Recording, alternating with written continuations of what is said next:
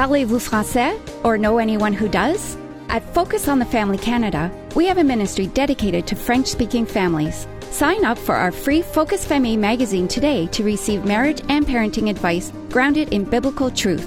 Visit our website, focusfamille.ca, for more resources in French. That's focus. Rendez-vous sur notre site focusfamille.ca et abonnez-vous à notre magazine gratuit. À bientôt!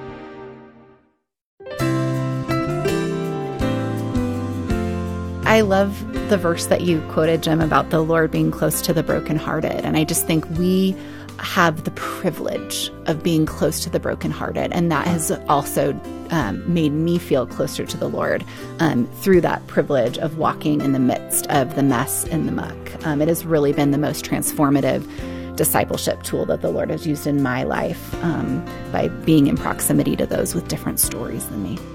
That's Jillana Goble describing some of the unique challenges that moms and dads face when they follow God's call to become foster parents. You'll hear more from Jillana today on Focus on the Family. Thanks for joining us. I'm John Fuller, and your host is Focus President Jim Daly.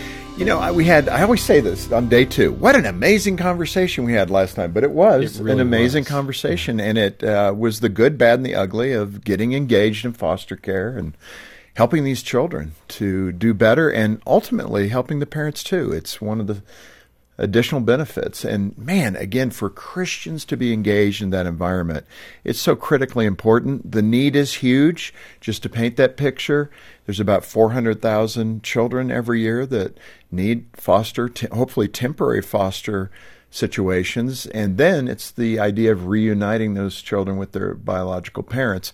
About 100,000 of those children, uh, the parental rights will be terminated. And those children are looking for adoption opportunities. And that's where Wait No More really we aim for that area specifically, but we also are able to equip uh, parents to think about fostering respite care, which we mentioned last time. That's the idea of just providing help to a family that's fostering or a foster adoption family. So we covered a lot of ground and it was wonderful. Jillana's story, it reminds me of a quote I read from an educator named Rita Pierson. She said this Every child deserves a champion, an adult who will never give up on them, who understands the power of connection and insists that they become the best they can possibly be. And uh, Jillana and her husband Luke certainly embody that. I think my wife Jean who is with us again today, embodies that. Uh, and it really could be everybody's story. And if you're looking to do scripture, this is an area where the field is white unto harvest. So I'd encourage you to lean into this. It really will equip you to think about uh, your role in the foster system. Yeah, as you said, Jim, uh, the first part of our conversation was riveting, and we really want to encourage you to listen to that or watch it. And we'll have links at our website, along with details about Jillana's book, A Love Stretched Life Stories on Wrangling Hope, Embracing the Unexpected, and Discovering the Meaning of Family. What a terrific resource. And you can learn more at focusonthefamily.ca. Jean, Jillana, welcome back for day two. Thank you so much. Thank you. It is a pleasure being back. Are we going to have dinner tonight or what? Yes, we are. I'm looking forward to that. Hey, uh, what a serious topic, but also uh, an encouraging topic, too. There's so much kingdom work that could be done in this arena. Uh, Jillana, tell us about your son, Charlie. How did you first meet him, and what were the circumstances that led you to adopt him? I mean, this is the real commitment. Some of the audience, they're thinking, wow, what? You met your son and you adopted him. Just speak through those emotions and what you and your husband, Luke, thought about. I would love to share the story, and I have his permission and others that I'll be mentioning to share this snippet of his story. Um, so, my husband and I have two small biological daughters at this point. We have just adopted our son Micah um, after a long stretch of relationship with his beautiful birth mom. And we were not on the list to get the hotline call saying, after hours or on weekends, can you please just temporarily foster? However, we did get a call, um, and I'll be honest, my husband is not a big video game player, but he was at our neighbor's house playing video games. and I went to him and I said, Hey, babe, there's, there's uh, someone from the Multnomah County hotline on the phone. They have a baby at the hospital that needs to be picked up. Do you think we could do that? It would just be for 48 hours. And with barely looking away from the screen, he's like, I think you can do anything for 48 hours. So I gave a very enthusiastic yes. And little did we know that that 48 hours is now, much to our delight, he is now our almost 12 year old son who never left. Oh, However, wow. we thought we were making a two day commitment. Um, we picked up Charlie at the hospital, and gosh, on the outside, he just looked like such an adorable, typical baby. To make a very long story short, his parental rights were terminated at two. We had the privilege of adopting him. And then shortly after his adoption, Charlie just began falling pretty significantly away from developmental milestones. And I talked to professionals and they kind of just assured me that there's a wide continuum, which I knew. I'd parented three kids at that point. And yet my mama's gut was like, there's more here than meets the eye. Hmm. And it wasn't until I did a deep dive into prenatal alcohol exposure that I realized that Charlie did have fetal alcohol syndrome. And he later got a formal diagnosis. And while this is a spectrum in which some kids can be prenatally exposed and can function quite typically, others, this has a daily effect on every moment of their lives. And Describe some of that for us, just to paint that picture, because we're not experiencing that. What does that look like? Well, sometimes it can look like kids being really dismature, meaning their age, their chronological age and their developmental age don't match up. So, for mm-hmm. example, Charlie's almost 12, but if you took kind of what a typical developing five year old needed assistance with, that's kind of still where we're Right. at with him. A lot of kids with FASD are kind of at a, a, a pot that's at a constant boil, and you never know what pebble thrown into the pot will cause some pretty intense dysregulation. I think um, I like to say that Charlie, the essence of Charlie is sweet, the essence of Charlie is creative, the essence of Charlie is loving and kind. And also, that is often covered up with a very prickly porcupine exterior um, that is very off putting to a lot of people because um, he his engagement with others and with the world is, is pretty limited. You know, some people are hearing that go, wow, okay, you really want to jump in the deep end of the pool like that. What do you say to them when I'm sure you've had friends say that? Wow, you and Luke are really taking on a lot. To be fully honest, we said yes to a, a baby in 48 hours, and that tumbled into long term. And then when we adopted Charlie, we really, he was still pretty typically developing. It was post adoption. We still would have adopted him had we known, but it's just a different path for families to begin to say, oh gosh, this was the path I thought we were taking, and we knew it wouldn't be easy, but it's actually exponentially harder than we could have even imagined. And yet, difficult does not mean not worthy. And I feel like mm. that is where God has met us in the midst of a lot of our expectations kind of tumbling down like dominoes. I honestly thought, Jim, like, oh, I'm easy breezy. Like, I didn't ever have a, you know, like a pre expectation of what my family was going to look like until in my humanity, we get to moments in parenting Charlie where I'm like, I thought I didn't, but guess what? This right now in this moment is not it. And I actually had expectations that I didn't realize that I had.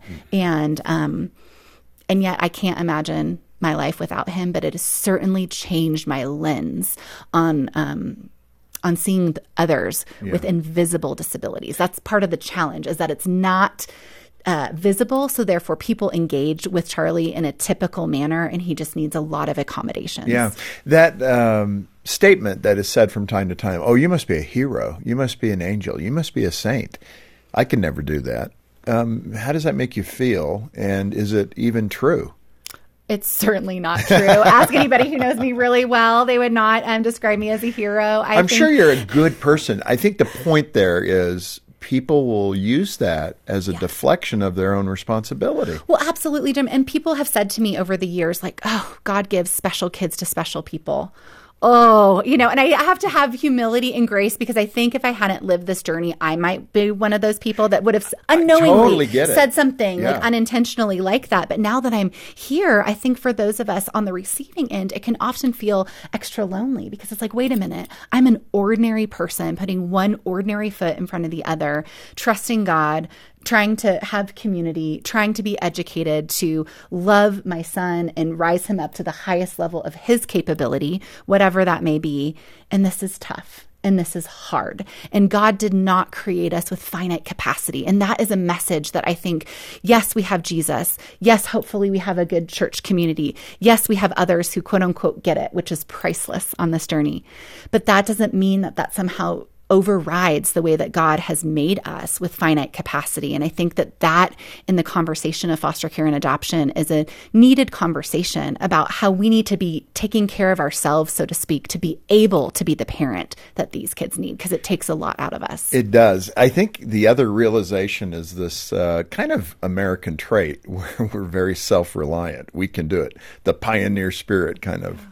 Um, yet in foster, that doesn't work well. Uh, you're not going to be able to do this alone. And Jean, you you had that experience where friends were able to come alongside us and help us.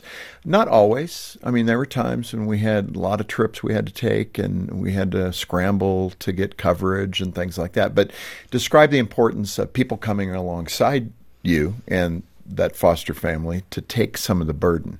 Oh, it it was so important, especially uh, at a time when the sibling said he was a uh, the little boy was preschool, and it was so helpful to have friends, to have focus on the family, employee spouses who would take this Dena little Fuller. boy Actually, Dena helped.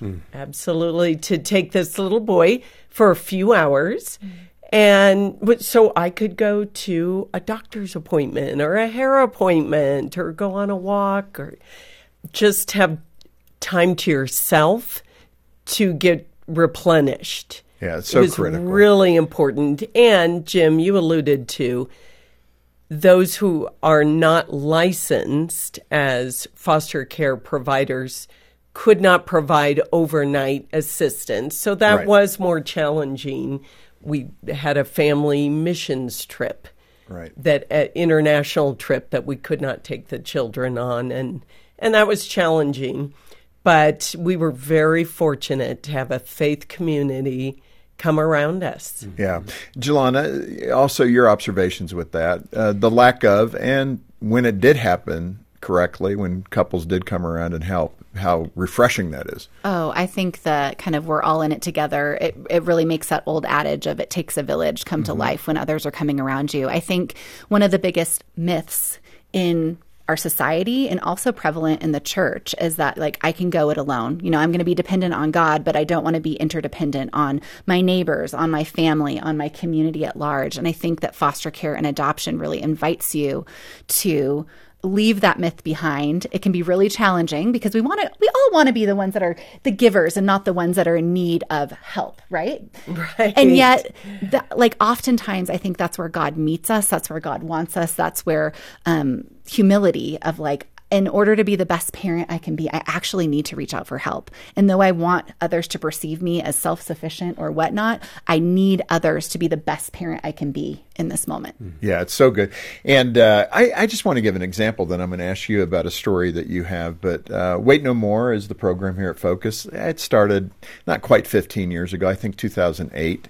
And there's been some tremendous uh, stories come out of that. But just the other day, uh, former colleague of ours, Kelly Rosati, who used to head up the program, sent me a text and Jean a text, and uh, you'll you'll remember this from the other day, and it was simply this: uh, thought this would encourage you both. This wait no more Colorado kid was found in a basement with no food, no water, horrible abuse and neglect. He was adopted by a Wait No More Colorado family, and the little boy chokes me up. Is now a man headed to college. Hmm. It's good to hear the great things God has done. It's beautiful. It just that's what you're aiming for. Mm-hmm. It's never going to be perfect. It's going to be messy as can be. But look, this little boy was snatched from the jaws of the evil one. Mm-hmm. I think the Lord's happy with that. Really. Um, you have another story you shared last time about Jennifer. We talked a bit about her struggles. Um, I think she had four children who ended up in foster care. Again, you got to be patient with repetition. I mean, these are uh, deep learnings that they have from very dysfunctional backgrounds. Um, she had those four children. You adopted her third son, Micah, and have cared off and on for his younger brother, Elias, I Correct. think. Uh, how is Jennifer today? What are the kids doing and what's happening? oh what's my happening? Gosh. Well, I am so pleased to report that in this moment in time, Jennifer um, is seven and a half years sober. It's the longest time that she's been sober. What a victory. What a victory. I mean, in capital glittery lights, what a victory. The longest time since she was a preteen. Um, and she, she just turned 40. Sorry, Jennifer. I do believe I have your permission to say that. But I'm just so proud of her. It just shows how long she's been in her addiction. for her, and, um, you know, I think there's like this never say never because so oftentimes that, that stumbling and falling is a part of recovery. And that's really hard to bear witness to. And so, you know, we were, we've been rooting for Jennifer for a long time and her fourth child came and then we were court ordered to return him to the treatment facility where she was. And kind of my husband and I and our family were there at her treatment graduation, the only ones, and moved her into second step housing. And what do you know? addiction came along again. And it almost felt like at sometimes we were riding this carousel of craziness. Like, are we ever going to get off of this thing? And yet, on the way to taking her baby to her at the treatment facility, I passed this old church kiosk with faded letters that were kind of askew, and it said, As long as there's breath, there's hope. And I really, I just stared wearily out the window and was like, okay, as a Christian, we are called to be people of hope. Do I really believe that? Do I really believe that that actually pertains to the mom that grew up her entire life in foster care and is four for four for her kids being child welfare involved? Does it apply then? And what God has been so gracious to show me through my relationship with Jennifer, through the privilege of being in relationship with her, is that yes, there is hope. There's still hope. And so we have had the privilege of actually caring for Elias two times and returning him. The last return was um, seven years ago. And um, she's still a part of our family and we still have the ability to uh, root her on. And like i said she's she's over at my house quite a bit. We speak monthly to state caseworkers. We do sharings at conferences um, about kind of this unlikely relational bridge that we've built often in the fog. And oftentimes entire planks have been missing where we felt like we've kind of had to jump to the other side. But we've always continued even in even when we've had to be cautious even when we've been angry we might not be sprinting towards one another but our backs have never been completely turned from mm-hmm. one another. We've always had our posture turned towards one another, even in times when, out of tough love, I've had to set tough boundaries and have not been in constant engagement with her. Mm. But it has allowed us for the last 15 years to honestly become different people through the privilege of being in proximity to her. That's so much the picture here, right? I think Jean and I experienced that. We're better people because we were engaged with foster. Absolutely. This Focus on the Family broadcast will continue in just a moment. Today's media culture can sometimes send confusing messages to our children. That's why Focus on the Family Canada offers tools like pluggedin.ca to keep parents informed about today's popular entertainment choices. Each month, pluggedin.ca is visited close to 1 million times by people looking for detailed information on popular music, movies, TV, and more.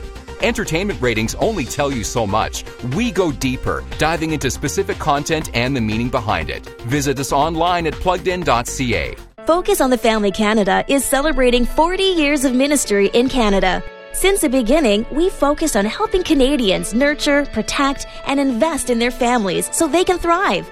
We were separated for, for a year and a half. At that point, lawyers were involved. We were done. We were ready to sign papers and just kind of walk away. And then I just saw, oh, multiple times, I saw the ads for the Focus on the Family Marriage Intensive. And I would throw it in the garbage and I would see it, but it was always there in the back of my head. And I was like, well, what if there's something there that they can teach us that will help us? I said, okay, let's, let's try this Over four decades of ministry, we've received more than 70,000 counseling calls, prayed for a million people, and welcomed over 2,000 individuals and couples to our retreat centers. None of this would be possible without your support. Thank you. Join us in celebrating. Visit focusonthefamily.ca forward slash 40. Thanks for listening to Focus on the Family. Let's resume now with the balance of today's programming. Jillana, you head up uh, a ministry. I think it's somewhat coming from the book as well. Uh, Embrace Oregon and Every Child Oregon. Uh, describe what that's about and what you're doing with that. It came about very unexpectedly. It came about through a, uh, an organic relationship that I had with my certifier, which in Oregon, that's the person that comes to your house and does your safe home study and makes sure you have a fire extinguisher. and I merely just asked her one day, you know, what happens when kids are removed from whatever situation and they're waiting in a government office? What happens then? And she just painted this picture of scrambling each and every time. And I thought, oh, that is such an opportunity for my community, for my church to get on board with offering something tangible. Mm. So that's where welcome boxes came in to give kids things that are brand new in their own to occupy them in this time of waiting. And then from there, I often like to say, God, uh, you know, used a simple box to call the community outside of the box to begin to say, what else can I do? And that's eventually what led to what is now called Every Child, which is a statewide turned national movement of how do we come alongside um, foster parents and kids. We also include caseworkers saying, you know, they are oftentimes really unsupported. It's not mm-hmm. always a popular view. People can have very particular feelings about caseworkers. And yet, like, we cannot say, as the church, the capital C church, that we're going to abdicate our responsibility to those wearing government badges to mm-hmm. care for our mm-hmm. most vulnerable kids. So, how can we come alongside and how can we invite those? Um, those in the faith community, those for the common good. How can we say, how are we on Team Vulnerable Children together? And that's really the heartbeat of every child. And Jillana, another thing that you've involved yourself with, which I thought was a great idea, it's that refurbishing the, the visitation rooms that families use uh, at these adoption agencies. Speak to that. That one was fresh for me. I hadn't heard this yeah, you know, I think about um, how families usually get an hour or two to be with their kids, and they're digging out of a pit of domestic violence or addiction or what have you. And this is sacred space for these families, and we want them to be in a place that uplifts them, that communicates dignity, worth, and value, and not just kind of shabby leftovers. And so, really our heartbeat was what would it look like if area faith communities combined with businesses got together to make sure that those places where families were coming together once a week were places that they actually wanted to be, where parents could actually envision when I hopefully get my kids back, I want to create a space like this, this home cozy environment. And so uh, we have remade over quite a few of the child welfare offices all over the state of Oregon. And we've also done that for the staff break room to try to bless them and to say, hey, we see you. We support you. We know this is a thankless job, but we are here seeing what you're doing and saying thank you by also wanting to give you an environment that is uplifting for you as well. That's a great idea. you know, that. just blessing them. How about that? Another thing that we should do as the body of Christ. Uh, right here at the end, let's uh, give you both a shot with your mother's hearts for these children in foster care. Why should Christian families consider getting involved? The sales pitch is here. Because again, if not us, then who? These children, by no fault of their own, have been removed from their homes often in the middle of the night, often traumatically, or probably always traumatically, and usually taken immediately to a stranger's house. Hmm.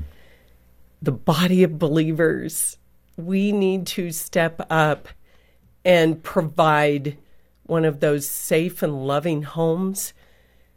And I would say that to someone, if you've considered foster care, then absolutely look up a local agency in your community and start that licensing process.